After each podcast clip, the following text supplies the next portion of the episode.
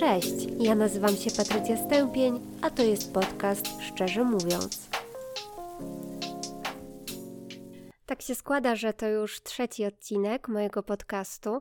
Niby mówią, że do trzech razy sztuka, ale mam nadzieję, że jednak na tych trzech razach się nie zakończy, bo właśnie dotarłam do dnia, kiedy zdecydowałam, że podcasty będą pojawiały się regularnie, raz w tygodniu i zazwyczaj będzie to sobota lub niedziela. Także zapraszam Was bardzo serdecznie. Mam nadzieję, że będziecie mi dalej towarzyszyć w tej mojej nagrywaniowej drodze. Dzisiaj poruszę temat, który niezmiernie mnie, jako y, psychologa, właściwie jeszcze studentkę psychologii, zafascynował. Jest to temat, o którym mogłabym mówić godzinami, ponieważ jest to pamięć. Tak, na dobrą sprawę, gdybym chciała dzisiaj ogólnie opowiadać o pamięci, a nie decydować się na jakąś konkretną kategorię, no to myślę, że podcast mógłby trwać naprawdę wiele, wiele godzin. Zakładam, że żadne z Was nie ma aż tyle czasu i nie jest aż tak zainteresowany tematami pamięciowymi jak ja, dlatego skupimy się na czymś, co mega mnie zainteresowało w trakcie zajęć i bardzo chętnie pogłębiałam wiedzę e, w tym zakresie. I będzie to pamięć autobiograficzna. Zastanowimy się dzisiaj nad tym, dlaczego nie pamiętamy naszych pierwszych wspomnień, dlaczego osoby, które są starsze, doskonale pamiętają swoją młodość, ale także zastanowimy się nad tym, i chyba to jest dla mnie najbardziej fascynujące pytanie na dziś, czy wszystkie nasze wspomnienia, które jesteśmy w stanie odtworzyć, są wspomnieniami prawdziwymi. Także zaczynajmy. Przedstawię Wam taką bardzo krótką, prostą definicję pamięci w ogóle, ze względu na to, że wiem, że część z Was nie, nie jest z branży psychologicznej czy, czy jakiejkolwiek innej związanej e, z procesami poznawczymi. Dlatego takie krótkie wyjaśnienie na początek myślę, że będzie zasadne.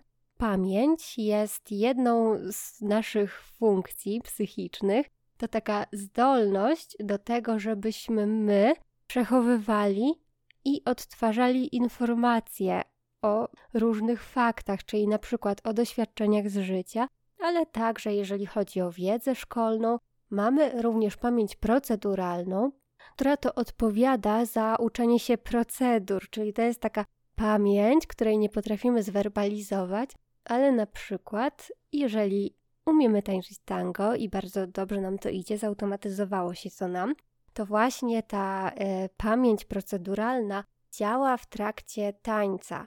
Odtwarzamy z naszej pamięci, jak konkretnie powinniśmy się zachować, jak konkretnie powinniśmy się poruszać, aby to wszystko pięknie zagrało. I tak samo jest też w przypadku jazdy na rowerze, czy na przykład pływania. Jeżeli chodzi o klasyfikację pamięci, no to mamy klasyfikację ze względu na długość trwania, ale także ze względu na typ informacji. Jeżeli chodzi o dzisiejszy podcast, to zajmiemy się e, pamięcią długotrwałą i jednocześnie będzie to pamięć deklaratywna, czyli taka jawna, świadoma, którą możemy zwerbalizować i o której możemy opowiedzieć. Może najpierw zacznę od scharakteryzowania tej pamięci epizodycznej i zrobię to za e, dosyć znanym badaczem Talwingiem. Mam nadzieję, że dobrze przeczytałam jego nazwisko, ponieważ no niestety, ale nie jestem językowym orłem. I zdaniem tego badacza pamięć epizodyczna odpowiada za nasze poczucie tożsamości. Nadaje nam taką możliwość poczucia ciągłości psychicznej. I jednocześnie nie potrzebujemy wkładać siły w to, aby zapamiętać e, naszą biografię, żeby zapamiętać to, co się dzieje. Kiedy na przykład bierzemy ślub, nie musimy tam stać przed ołtarzem czy przed urzędnikiem specjalnie na siłę, tak jak na zajęciach historii, zapamiętywać i wykuwać na pamięć datę czy jakiekolwiek inne wydarzenia, na przykład listę gości. Informacje w tej pamięci są przechowywane wraz ze stemplem czasu, czyli każdy z nas mniej więcej jest w stanie ocenić, kiedy jakieś wydarzenie miało miejsce. Często nie znamy konkretnej daty, natomiast pamiętamy mniej więcej jaka kolejność tych wydarzeń była. Możemy określić, czy zdarzenie miało miejsce dawno, czy niedawno. Wydobycie informacji z naszej pamięci epizodycznej jednak wymaga wysiłku. Co prawda, właśnie zapamiętywanie dzieje się automatycznie i nie musimy wkładać w to jakiegoś wysiłku, natomiast już, żeby odtworzyć, musimy się zastanowić nad tym, i, I musi to być e, takie celowe działanie, że no chcę sobie coś przypomnieć. Prowadziłam nie tak dawno e, zajęcia z moimi pacjentami na temat pamięci autobiograficznej, zadawałam im wtedy pytanie o przypomnienie sobie wspomnienia z jak najwcześniejszego dzieciństwa, czyli po prostu pierwszego wspomnienia.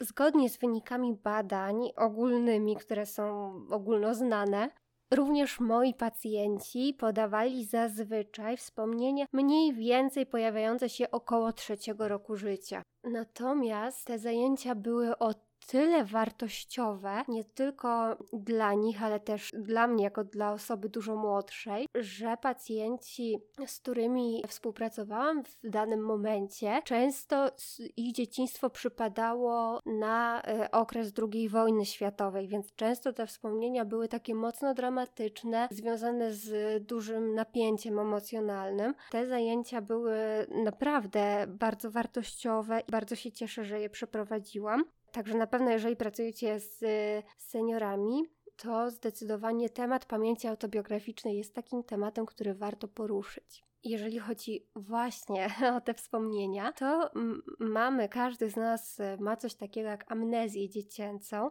czyli nie pamięta zdarzeń sprzed drugiego, trzeciego roku życia.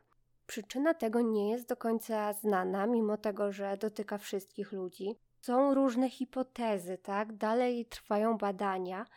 Teraz mówi się głównie o tym, że mózg y, dziecka, tak małego dziecka, rozwija się tak szybko, że ceną za ten szybki rozwój jest brak wspomnień o tych pierwszych wydarzeniach z życia. Przez to, że u dzieci mniej więcej do trzeciego roku życia w tak y, zadziwiającym tempie przybywa tych neuronów, mózg nie tylko rośnie objętościowo, ale także rośnie, jeżeli chodzi o y, strukturę. Przybywa ogromna liczba synaps, przybywa ogromna liczba neuronów, tworzą się nowe połączenia. Tymi drogami, tymi połączeniami neuronalnymi przekazywane są impulsy nerwowe, czyli można powiedzieć informacje. Niektóre z tych ścieżek są bardzo często używane i one się robią coraz silniejsze, natomiast inne zanikają.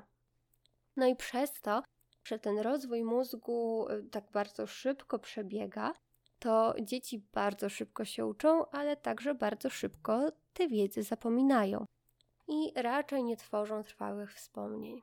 Dodatkowo hipokamp, czyli struktura mózgu, która jest odpowiedzialna w uproszczeniu między innymi za e, gromadzenie tej pamięci autobiograficznej, rozwija się nieco później niż ciało migdałowate, które jest najważniejsze dla pamięci emocjonalnej. Czyli taki maluch najbardziej będzie ze swojego początkowego okresu życia pamiętał różne emocje, i to się wyryje w jego pamięci, natomiast no, raczej nie będzie pamiętał konkretnych wspomnień.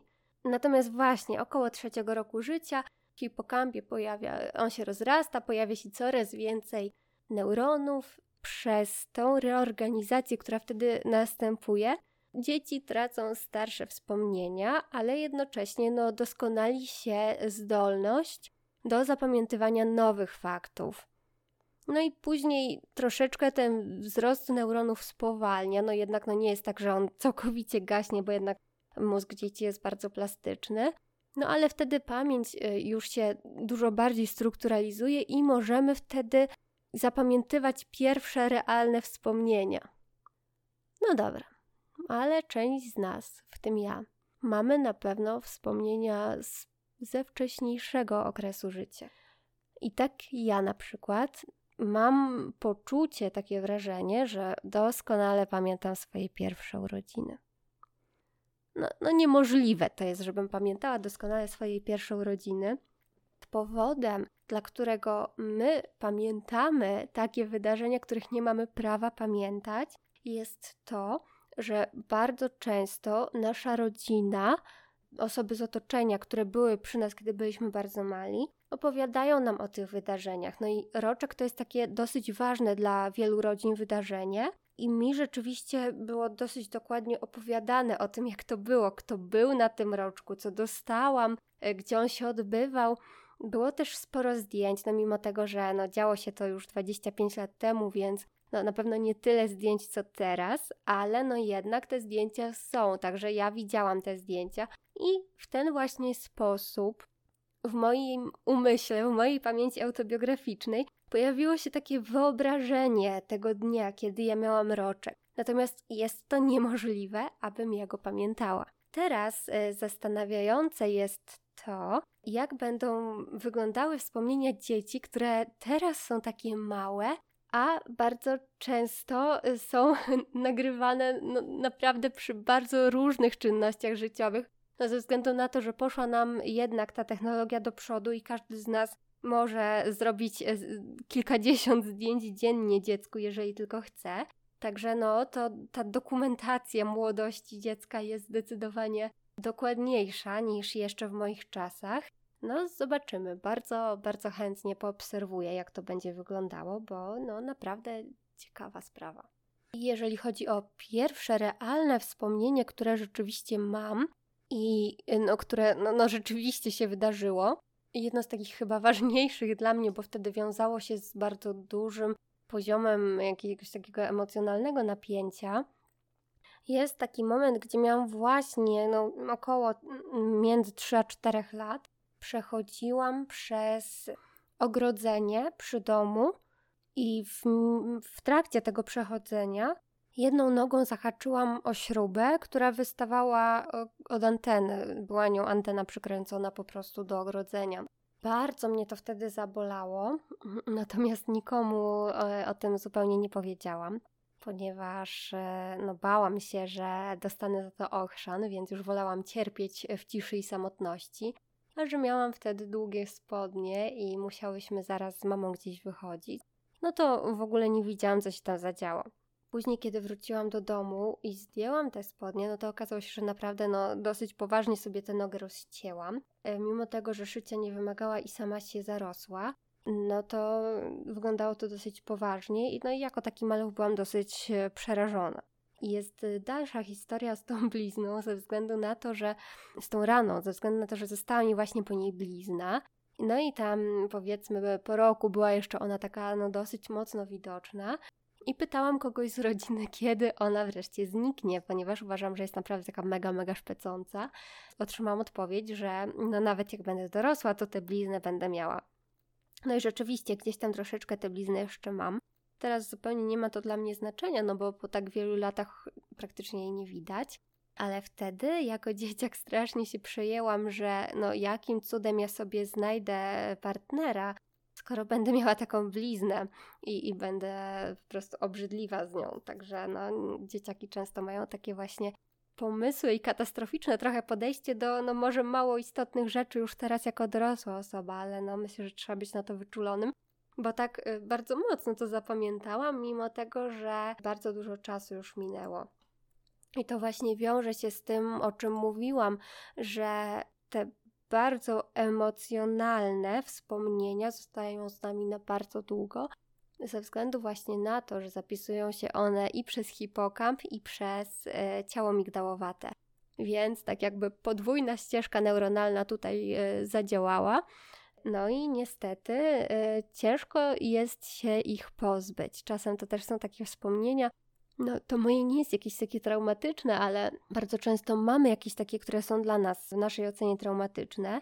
Bardzo trudno jest y, nam się ich pozbyć. Czasami są one takie natarczywe, ale to pisałam kiedyś o, we wpisie o ruminacjach, także zerknijcie na bloga. Tam, tam jest właśnie o natarczywych myślach, o ruminacjach i o tym, jak e, można sobie z nimi radzić. Także koniec reklamy.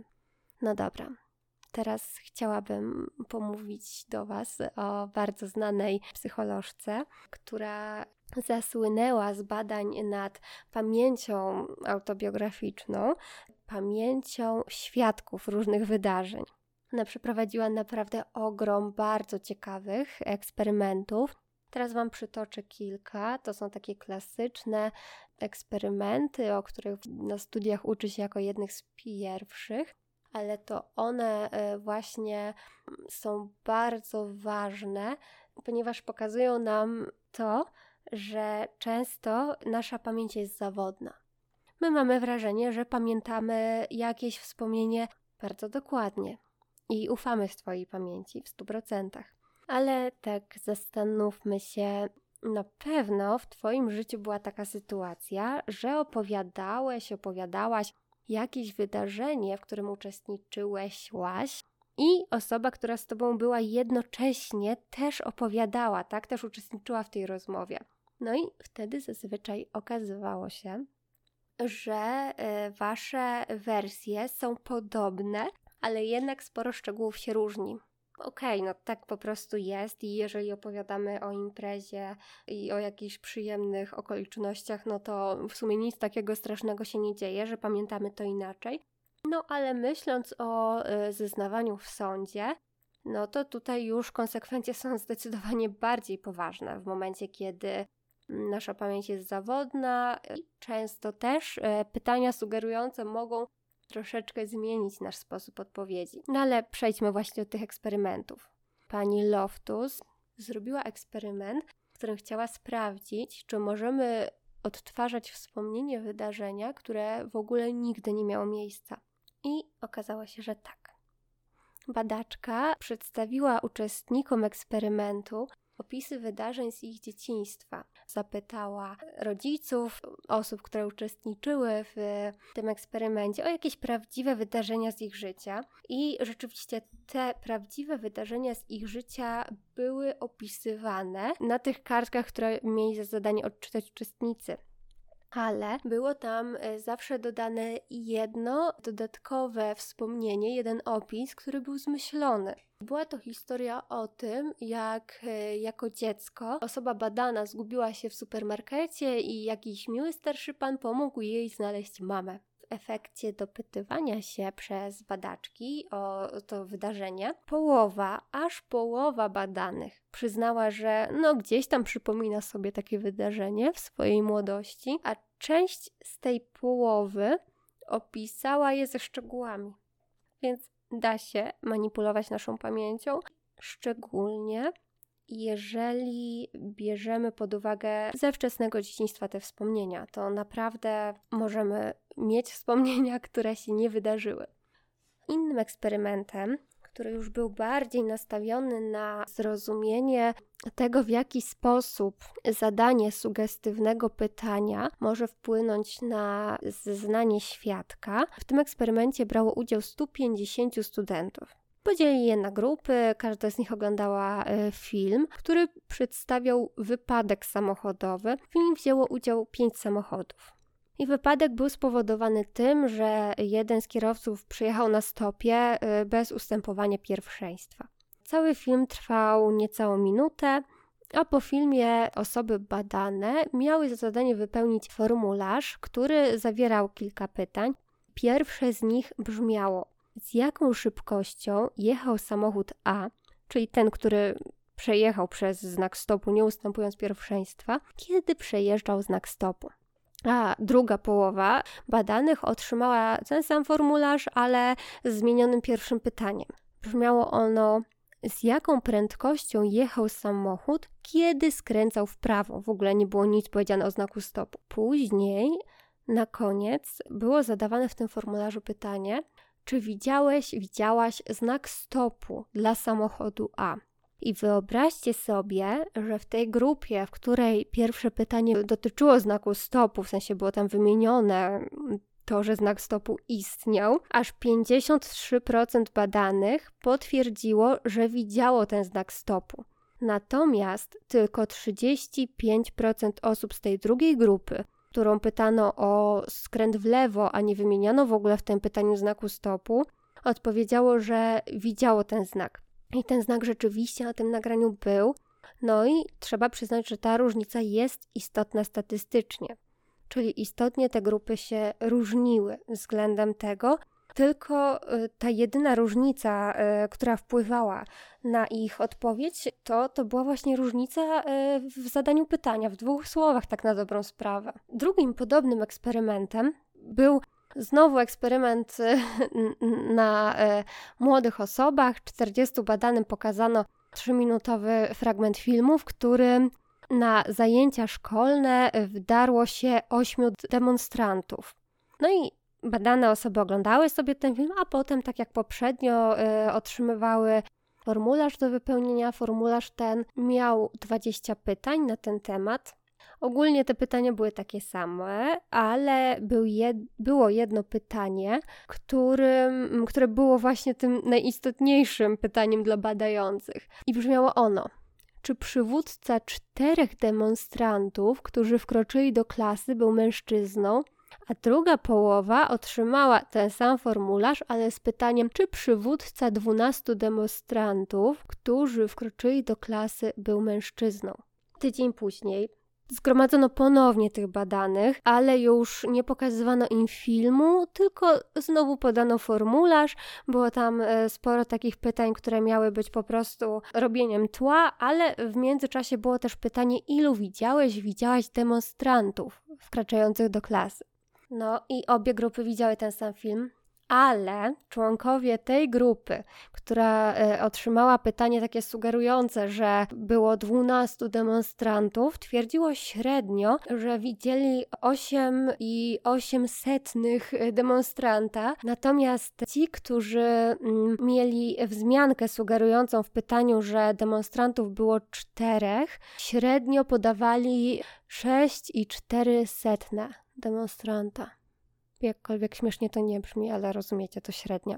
Znowu jest to istotna statystycznie różnica, czyli właśnie to jedno pytanie sprawiło, że trochę inaczej zapamiętali to wydarzenie, niż może by zapamiętali bez tego pytania. Część osób badanych przypominało sobie prawidłową liczbę, czyli że było ośmiu demonstrantów, jednak ostatecznym wnioskiem z tego badania jest to, że badani zapamiętali na temat tego zdarzenia coś, co było zależne od sposobu sformułowania pytania.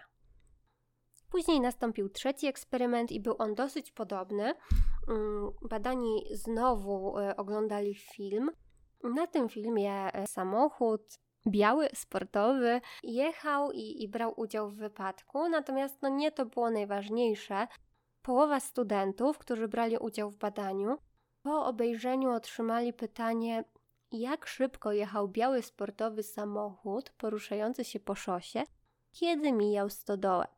A druga połowa dostała pytanie, jak szybko jechał biały sportowy samochód poruszający się po szosie. No i ogólnie chodziło o to, żeby sprawdzić, czy e, studenci, którzy brali udział w badaniu, będą pamiętali, że ta stodoła brała udział w nagraniu, że po prostu było ją widać w trakcie kręcenia filmu.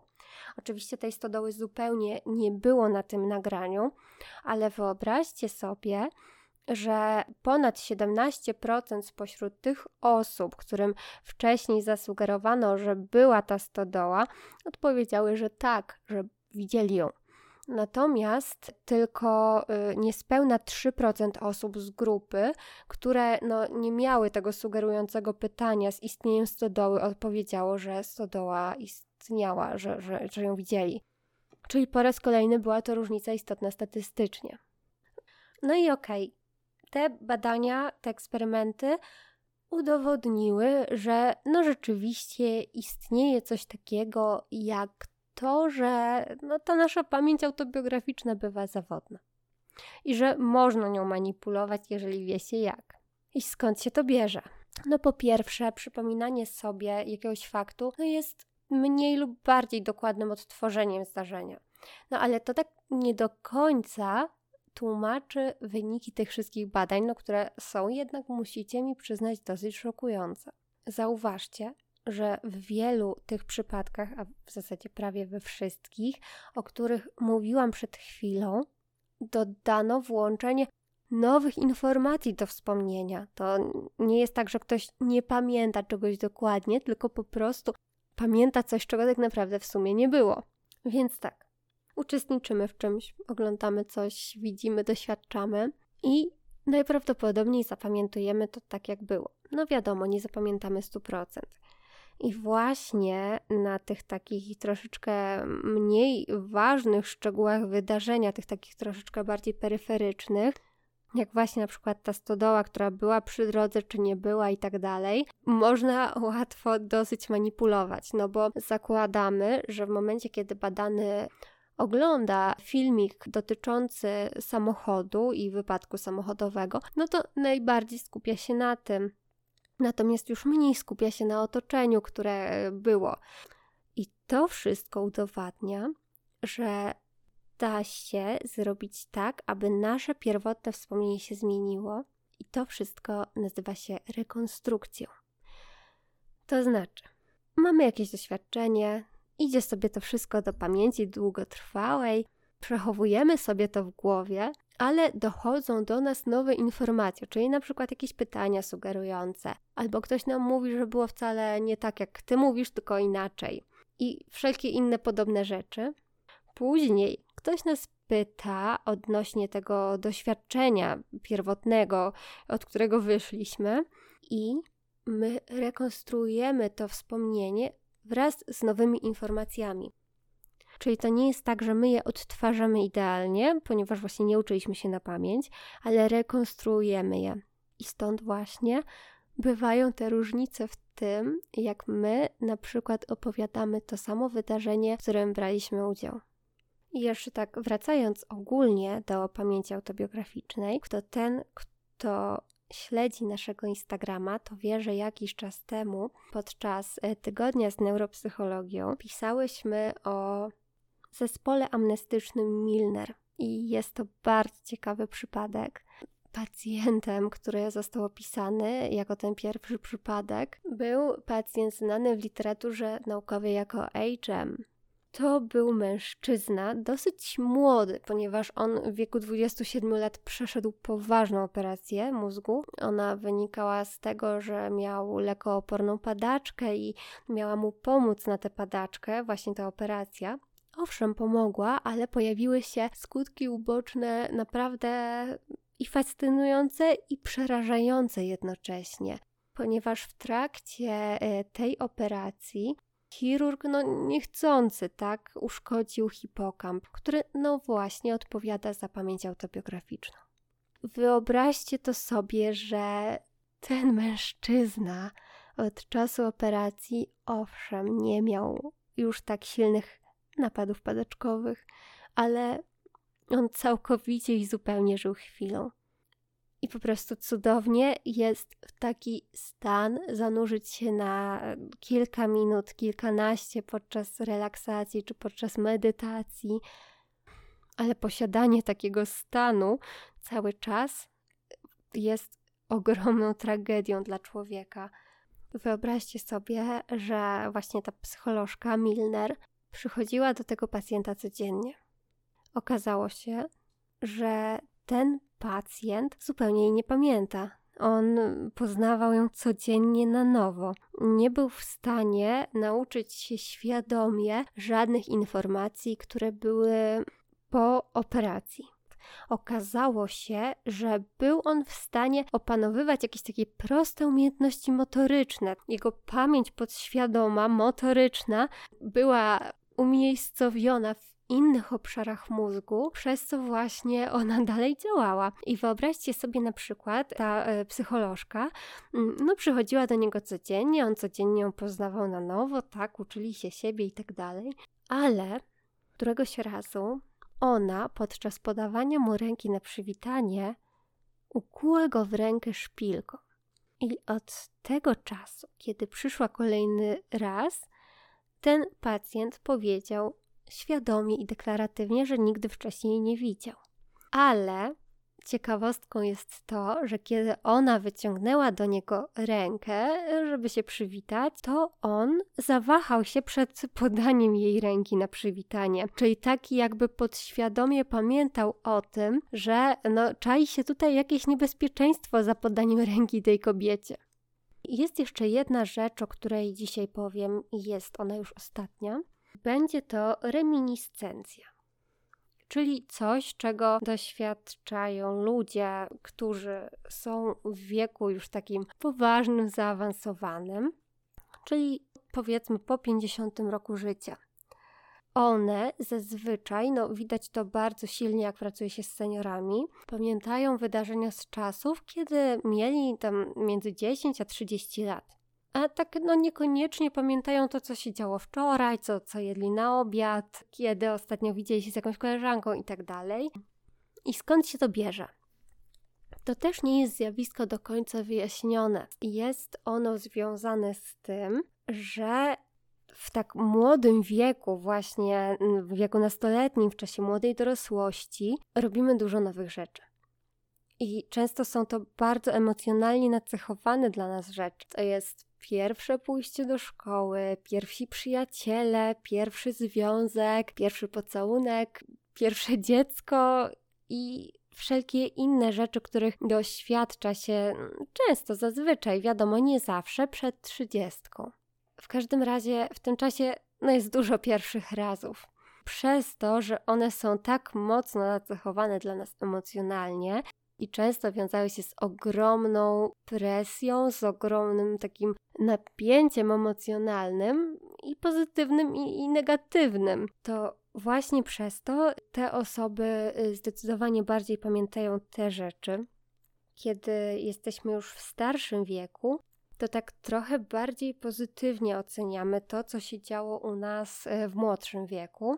Natomiast no, często jest tak, że takie starsze osoby mają wrażenie, no już takiej stabilizacji, tego, że dni są podobne do siebie, już już niewiele nowości się dzieje i, i właśnie stąd wynika taka też chęć może powracania do wspomnień z młodości.